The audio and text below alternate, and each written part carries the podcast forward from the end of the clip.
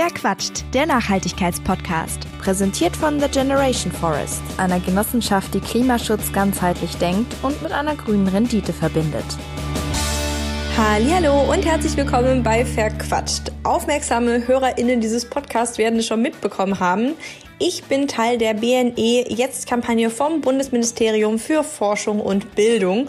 Und das Thema dieser Kampagne sind Vorbilder, denn diese können eine ganze Menge bewegen. Eines der Vorbilder aus dieser Kampagne ist Claudia Brück. Sie ist Vorständin bei Fairtrade Deutschland und setzt sich in ihrer Arbeit für den Ausbau des fairen Handels ein. Und zwar schon seit sage und schreibe 23 Jahren. Das ist eine unfassbar lange Zeit. Und wie sie dazu gekommen ist und was sie sich für die Zukunft wünscht, das erzählt sie jetzt im Interview. Und damit wünsche ich euch ganz viel Spaß. Hallo, Frau Brück. Hallo, Frau Becker. Ja, erst einmal vielen Dank, dass Sie sich Zeit nehmen für unser Gespräch. Sie sind ja Teil der BNE-Kampagne vom Bundesministerium für Forschung und Bildung, die den Fokus auf das Thema Vorbilder legt. Ein sehr spannendes Thema, äh, wie ich persönlich finde. Und äh, für diese Kampagne musste ja jeder ein, äh, ein oder sein persönliches Vorbild benennen. Und Sie haben sich für Ihren Lehrer Gerd Tesch entschieden. Erzählen Sie mal, warum haben Sie ihn da ausgewählt? Weil ähm, ich einerseits nachgedacht habe über Vorbilder im, im Bildungskontext, also in der Schule, was waren die Highlights äh, in dieser Zeit und äh, was konnte ich davon lernen. Und ähm, ja, ich, äh, ich komme vom Land. Es äh, war äh, relativ eintönig, sag ich mal. Und äh, die Schule war auch nicht das Highlight schlechthin. Aber äh, dieser Deutschunterricht, der hat den, den Unterschied gemacht. Äh, lustigerweise habe ich Herrn Tesch in der Mittelstufe kennengelernt. Da hat er so kleine Testunterrichte mit uns gemacht und dann war er in der Oberstufe mein äh, Leistungskurslehrer für Deutsch. Und wir haben in diesem Deutschunterricht rechts und links geschaut. Also wir haben nicht nur Goethe gelesen, wir haben Theater gespielt, wir sind ins Kino gegangen, wir haben äh, Zeitungen gelesen, auch die Bildzeitung und äh, das, das waren immer Konfrontationen mit äh, Themen und Welten, die für mich nicht alltäglich waren und die ich nicht kannte und die mir gezeigt haben, es gibt da draußen mehr als das, was mein Alltag ist. Und das war das Spannende daran. Und inwiefern haben Sie so das Gefühl, dass diese Erfahrungen Sie auf Ihrem auch vor allem beruflichen Weg so bis heute geprägt haben? Also Sprache finde ich was ganz Tolles. Sprachen insgesamt finde ich äh, äh, sprechen mich an. Deutsch im, im Speziellen. Äh, ich mag diese Sprache. Heute Morgen in der Süddeutschen äh, stand auf der Titelseite wieder äh, ein Plädoyer fürs Deutsch sprechen als die Sprache, die es genau ausdrücken kann. Ähm, das hat mich begleitet. Bücher begleiten mich mein Leben lang. Aber auch die Neugier an, äh, an dem Unbekannten, an dem anderen, an dem äh, Gegenüber. Äh, gibt es einen anderen Blickwinkel, wo ich nochmal reingucken kann? Äh, das ist das, was äh, bis heute geblieben ist. Und zieht sich das auch durch Ihre Arbeit als Vorstände, Vorständin bei Fairtrade Deutschland oder ähm, ist das mehr so was, was Sie privat vor allem beeinflusst? Ähm, also ich, äh, ich bin hierher gekommen, äh, angefangen in der Presseabteilung, weil es darum ging, jemanden zu finden, der die äh, mit Sprache umgehen kann, der komplexe äh, Situationen äh, in verständliches, äh, in verständliche Texte umsetzen kann. Äh, das, äh, das hat es eigentlich ausgemacht, warum ich hier bei Fairtrade äh, anfangen konnte. Insofern ist es ein, ein roter Faden. Aber natürlich hat mich mehr beeinflusst als äh, nur ein Deutschlehrer. Wenn ich äh, in, in äh, meine Jugend denke, dann äh, geht es darum, äh, in einem Dorf groß geworden zu sein, äh, wo es wirklich immer darum ging, mit Ressourcen zu haushalten, wo es äh, keine Verschwendung von Lebensmitteln gab. Also jede jede Nachbarin auf dem Dorf hat mir eigentlich gezeigt, wie man äh, gut mit äh, Lebensmitteln, mit Essen umgeht, wie man nachhaltig gärtnert und äh, äh, selber äh, Lebensmittel herstellt, wie man versucht, so wenig Müll wie möglich äh, äh, überhaupt zu produzieren. Also ähm, es gibt, das ist ein Teil von Vorbildern, die, der äh, ganz wichtig ist.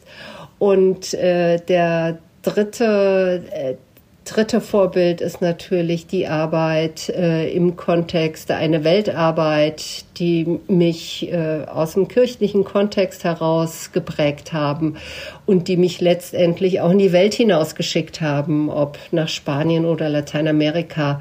Ähm, das, äh, und wenn man das alles zusammensetzt, die drei Puzzleteile, dann äh, kommt es schon äh, als gute Basis äh, dafür, wo ich jetzt stehe. Mhm. Klingt auf jeden Fall so. Also wenn ich jetzt so an meine Kindheit und Jugend, die jetzt noch nicht so lange her sind, äh, zurückdenke, sondern keine Ahnung, das war in den letzten zehn Jahren sozusagen irgendwie auch noch ein Teil davon. Ähm, muss ich sagen, obwohl dieses Thema immer präsenter wurde, ja auch so im öffentlichen Diskurs. Also man hatte ja schon das Gefühl irgendwie, ich weiß nicht, als ich ganz krass kleines Kind war, da, ich weiß nicht, ich kann mich nicht an einen Biomarkt erinnern, den es irgendwie bei uns in der Gegend gab. Und inzwischen ist sowas zum Beispiel schon viel präsenter. Ne? Ähm, und das hat sich ja dann so sukzessive gesteigert, so zumindest mein Gefühl. Und ähm, trotzdem muss ich sagen, dass jetzt in meiner Jugend dieses Thema fairer Handel ähm, ne, ganz, ganz kleine Rolle nur gespielt hat. Das war überhaupt nicht so, ich sag mal, ähm, ja, unter uns Jugendlichen vor allen Dingen irgendwie Thema, wo man drüber gesprochen hat, so mit den Eltern ab und an. Deswegen finde ich das sehr spannend, dass es bei Ihnen sozusagen schon so, so, so groß war. War das etwas, wo Sie dann äh, schon damals irgendwie wussten, okay, ich möchte mich auch später in meinem Berufsleben dahingehend engagieren oder war das mehr Zufall, dass das sich dann irgendwie so ergeben hat, dass das so gut passt? Also ich bin mit dem fairen Handel in Berührung gekommen, als ich anfing, Kaffee zu trinken. Ähm, äh, meine Mutter hat in einem Weltladen gearbeitet. Unser Pfarrer hatte ein kleines äh, Weltladenregal nach der, äh, äh nach der Kirche, nach dem Gottesdienst. Da konnten wir einkaufen. Ähm, wir haben äh, bei uns im Dorf einen kleinen Dorfladen gehabt der dann auch irgendwann Fairtrade-Kaffee aufgenommen hat. Also ähm, es gab äh, früh Berührung und es war immer äh, Thema, äh, dass äh, es wichtig ist, äh, für Gerechtigkeit zu sorgen. Äh, dass es jetzt der faire Handel dann auch wirklich geworden ist, äh, das sind äh, vermutlich Zufälle im, im Leben oder man guckt genau danach. Also ähm, ich, ich, kann, ich kann es nicht sagen. Also es gibt Berührungspunkte, aber ich habe nicht mit 15 gedacht, ich werde äh, bei Fairtrade äh, arbeiten. Das, äh, der Gedanke da, war damals noch nicht. Mhm. Aber es ist äh, spannend, wie sich das manchmal so zusammenfügt. Ich finde es immer total spannend zu hören, wie Leute sozusagen auch zu ihrem äh, Job gekommen sind, einfach weil ich das total cool finde zu sehen, wie viele unterschiedliche Wege sozusagen zu einem Ziel führen können irgendwie und ähm, welche unterschiedlichen Wege Menschen auch gehen, um sozusagen zum Beispiel einen Beitrag zu mehr Gerechtigkeit in der Welt zu leisten oder zu mehr Nachhaltigkeit in der Welt zu leisten. Das haben ja im Endeffekt alle Leute, die hier im, äh, bei Verquatscht zu Gast sind, äh, so ein bisschen gemeinsam, ne, dass jeder irgendwie so ein bisschen versucht, eigentlich einen äh, Beitrag zu einer zumindest anderen Welt, ich weiß nicht, ob sich alle die gleiche bessere Welt vorstellen, aber auf jeden Fall zu einer anderen Welt zu leisten.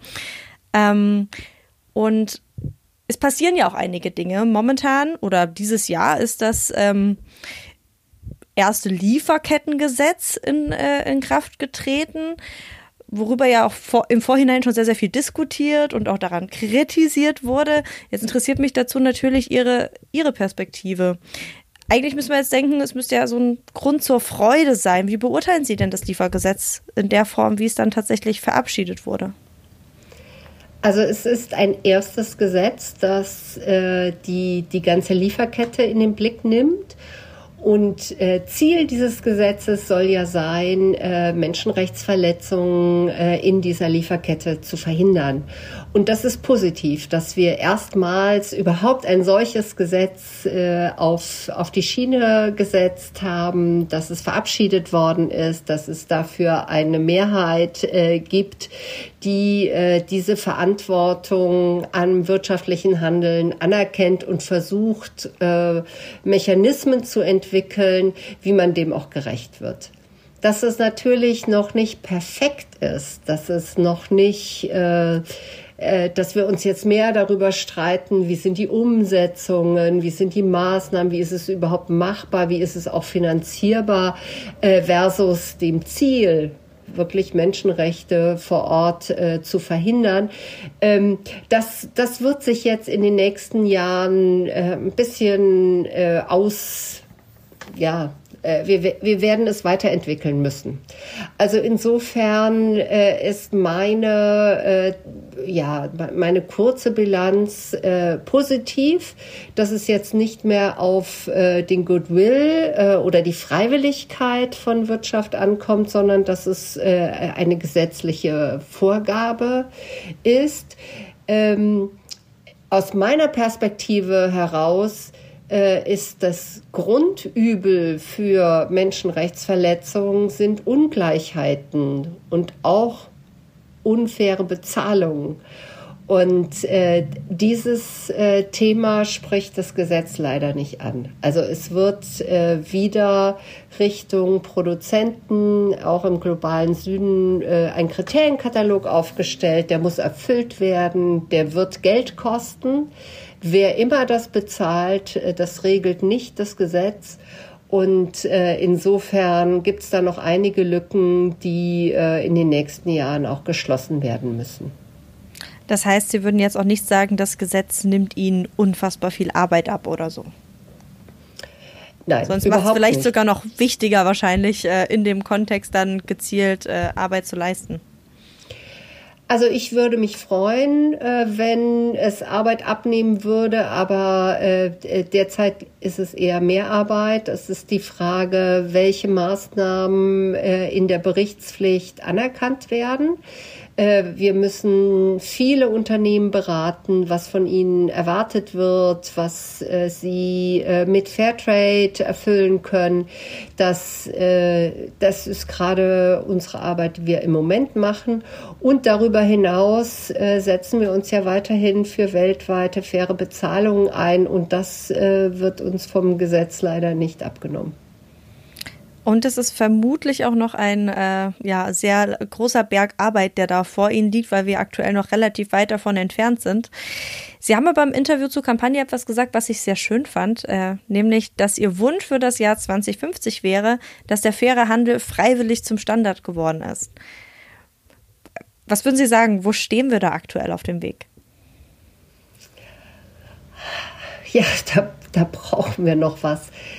Also ähm, aber wir gehen in die richtige Richtung. Das ist das, was ich sehe. Also, dass äh, wir ähm, äh, global denken, dass wir äh, wissen, dass der Kaffee nicht im Garten wächst, dass wir äh, und auch die Wirtschaft weiß, dass sie äh, in die äh, Kaffeebauern, Bäuerinnen in das Geschäft investieren müssen, weil äh, diese elenden Situationen, in denen die meisten heutzutage noch leben, da möchte kein, kein junger Mensch äh, reingehen, um dann dieses Geschäft der Eltern zu übernehmen. Das heißt, wenn wir zukünftig Kaffee oder Schokolade oder Bananen essen wollen, dann, dann müssen wir heute schon dafür sorgen, dass äh, die Jugend das auch als Zukunftsmodell ansieht.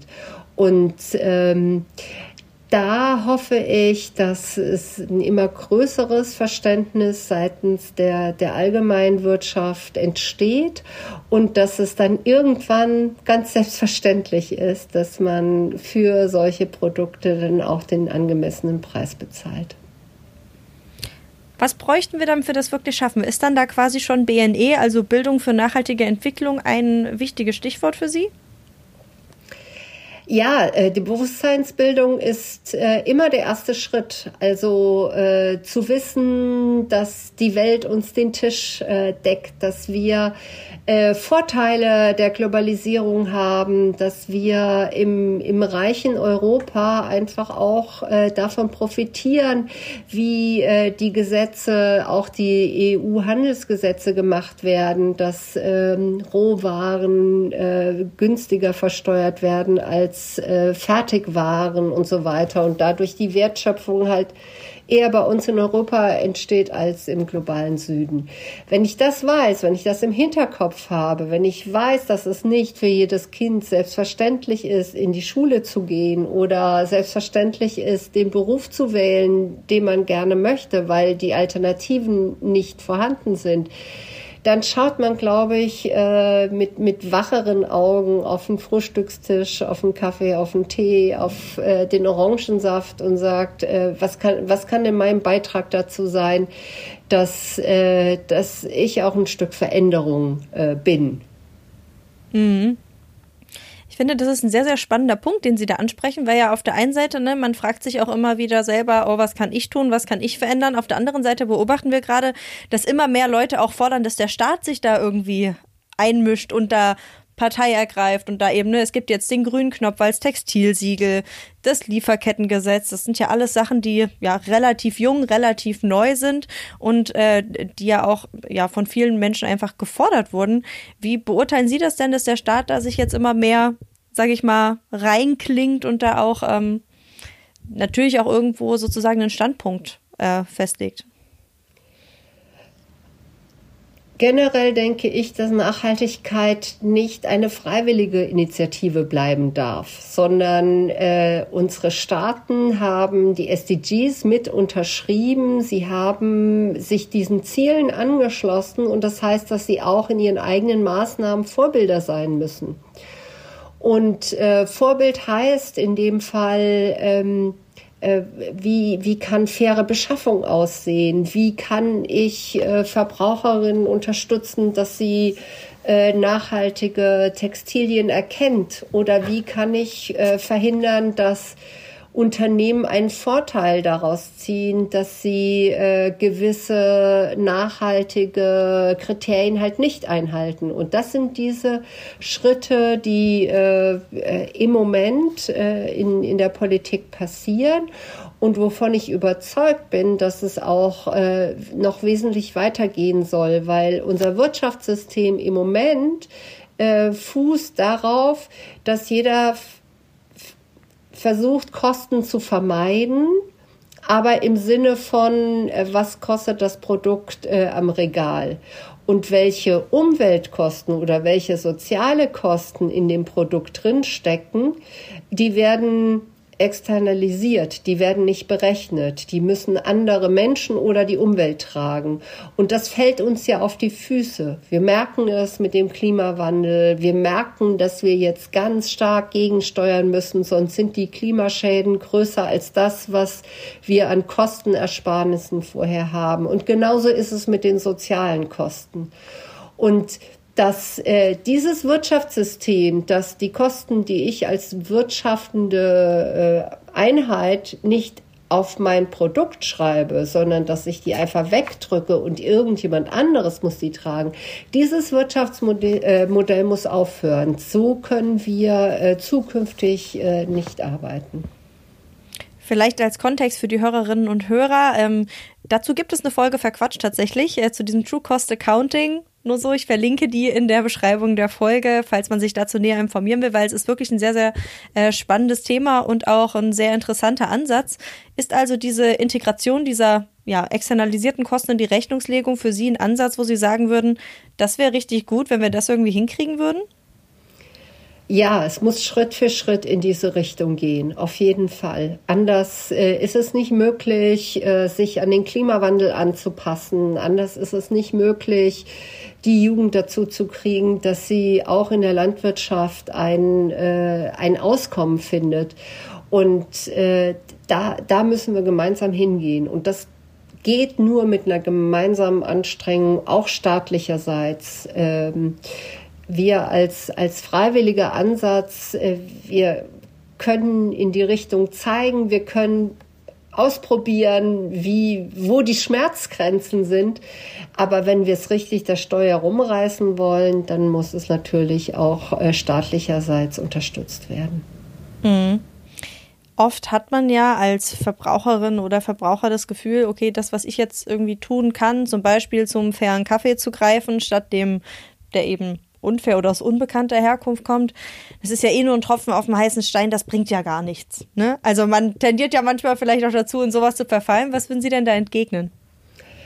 Dass jede Tasse hilft. Also ich, äh, ich hatte das Privileg schon öfters bei unseren Partnerorganisationen vor Ort zu sein, ob in Honduras oder Peru oder Kenia oder Ghana. Ähm, ich kenne die äh, Kooperativen, die den Kaffee oder den Kakao anbauen und äh, ich habe gesehen, was äh, die, äh, die Zusammenarbeit dieser Menschen ausmacht, mit welchem Spirit sie ihre Organisation aufbauen, wie äh, der, der Mehrpreis und die Prämien vor Ort eingesetzt werden. Und äh, deswegen ist der faire Handel halt nicht nur ein abstraktes Modell, sondern wenn Sie den Kaffee kaufen, Fairtrade zertifiziert, dann ist vor Ort schon Mehrpreis und Prämie bezahlt worden und in den meisten Fällen auch schon investiert. Und spricht man mit, mit den äh, Bäuerinnen und Bauern, dann äh, merkt man das, mit wie viel Herzblut äh, dieses Produkt hergestellt worden ist oder geerntet worden ist, wie es ist, in dieser Gemeinschaft zu sitzen und darüber zu entscheiden, was sie mit den Geldern machen können, wo sie rein investieren wollen. Und dieser Unterschied, der ist heute schon spürbar. Und deswegen ähm, vielleicht ist es ein Tropfen auf einen heißen Stein, aber der Tropfen ist für die Menschen, die daran beteiligt sind, wirklich essentiell, um ihr Leben zu verändern. Das war ein sehr, sehr schönes Plädoyer für ähm, für die Tatsache, dass man eben auch selber die Initiative ergreifen kann und da was verändern kann. Ich habe zum Schluss noch eine Frage, die ich äh, allen drei Protagonistinnen und Protagonisten, ähm, die ich aus der Kampagne interview, gerne stellen möchte. Und zwar, welchen Tipp würden Sie denn jemandem mit auf den Weg geben, der sich selbst für mehr Nachhaltigkeit einsetzen und eben wirklich zum Vorbild werden möchte? Also ähm, sich einsetzen ist wichtiger als ein Vorbild werden möchten. Also ähm, für, für mich fängt es an morgens, äh, was, äh, was frühstücke ich, was ziehe ich an, wie fahre ich zur Arbeit, äh, mit dem Fahrrad, by the way, ähm, wo kann ich versuchen, auf die natürlichsten äh, Dinge zurückzugreifen, wo kann ich vermeiden, mit dem Auto zu fahren, wo kann ich äh, Strom sparen. Das sind alles solche Kleinigkeiten, die ich mir äh, Schritt für Schritt äh, so angucke. Und dann wenn ich das nicht nur für mich mache, sondern auch gerne möchte, dass sich andere davon überzeugen, dass sie mir das nachmachen, dann äh, muss ich natürlich irgendeine Art und Weise von Öffentlichkeit äh, suchen. Und das, was wir äh, kennen, das ist, dass eigentlich die Gespräche im Freundes- und im Familienkreis die überzeugendsten sind, wie man Veränderungen anstößt. Dass äh, auf dem Familienfest ähm, den Kuchen mit fairer Schokolade mitzubringen oder einen Fairtrade-Wein und darüber zu sprechen. Das sind die Anlässe, wo Menschen zuhören und wo es dann auch beginnt, sich eine Veränderung abzuzeichnen. Also vor allen Dingen sozusagen, dass man in seinem persönlichen Umfeld sehr, sehr wirksam sein kann und da zu einem gewissen Teil auch Vorbild sein kann. Auf jeden Fall. Ist auch etwas, was ich so unterschreiben würde. Ich erlebe das auch, dass ich gerade so in meinem ganz persönlichen Umfeld merke, wie da immer so wieder, ja, so was in Gang gesetzt wird, einfach im Kopf. Und das ist einfach sehr, sehr schön zu sehen. Und ich finde, das motiviert einen auch ungemein und bestärkt so dazu, äh, das durchzuziehen. Ja. ne? ähm, Frau Brück, vielen, vielen Dank für Ihre Zeit. Vielen Dank für das, was Sie erzählt und mitgebracht haben. Und ich bin gespannt, ob die äh, Gesetze Sie in Zukunft dann entlasten werden ähm, oder vielleicht für noch mehr Grund, äh, da weiterzuarbeiten sorgen. Herzlichen Dank für das Gespräch. Du willst aktiv gegen den Klimawandel vorgehen, das Artensterben verhindern, für mehr soziale Gerechtigkeit sorgen und eine grüne Rendite erzielen? Dann bist du bei The Generation Forest richtig. Mit einem Impact Investment bei der Genossenschaft The Generation Forest schaffst du auf abgeholzten Waldflächen neue tropische Wälder in Panama, die nach dem Generationenwaldprinzip aufgeforstet werden. Generationenwälder sind nachhaltig bewirtschaftete Wälder, die langfristig CO2 speichern, Lebensraum für Flora und Fauna schaffen, faire Jobs für die lokale Bevölkerung sichern und durch die selektive Entnahme von wertvollen Tropenhölzern eine grüne Rendite erzielen. Dem Wald wird also wieder ein Wert gegeben, der ihn vor zukünftiger Abholzung schützt und für die Mitglieder eine grüne Rendite erzielt. Damit beweist die Generation Forest, Ökologie und Ökonomie können zusammen für eine bessere Zukunft sorgen. Du hast auch Lust bekommen? Erfahre jetzt mehr zu The Generation Forest über den Link in den Show Notes. Wer quatscht? Der Nachhaltigkeitspodcast. Präsentiert von The Generation Forest, einer Genossenschaft, die Klimaschutz ganzheitlich denkt und mit einer grünen Rendite verbindet.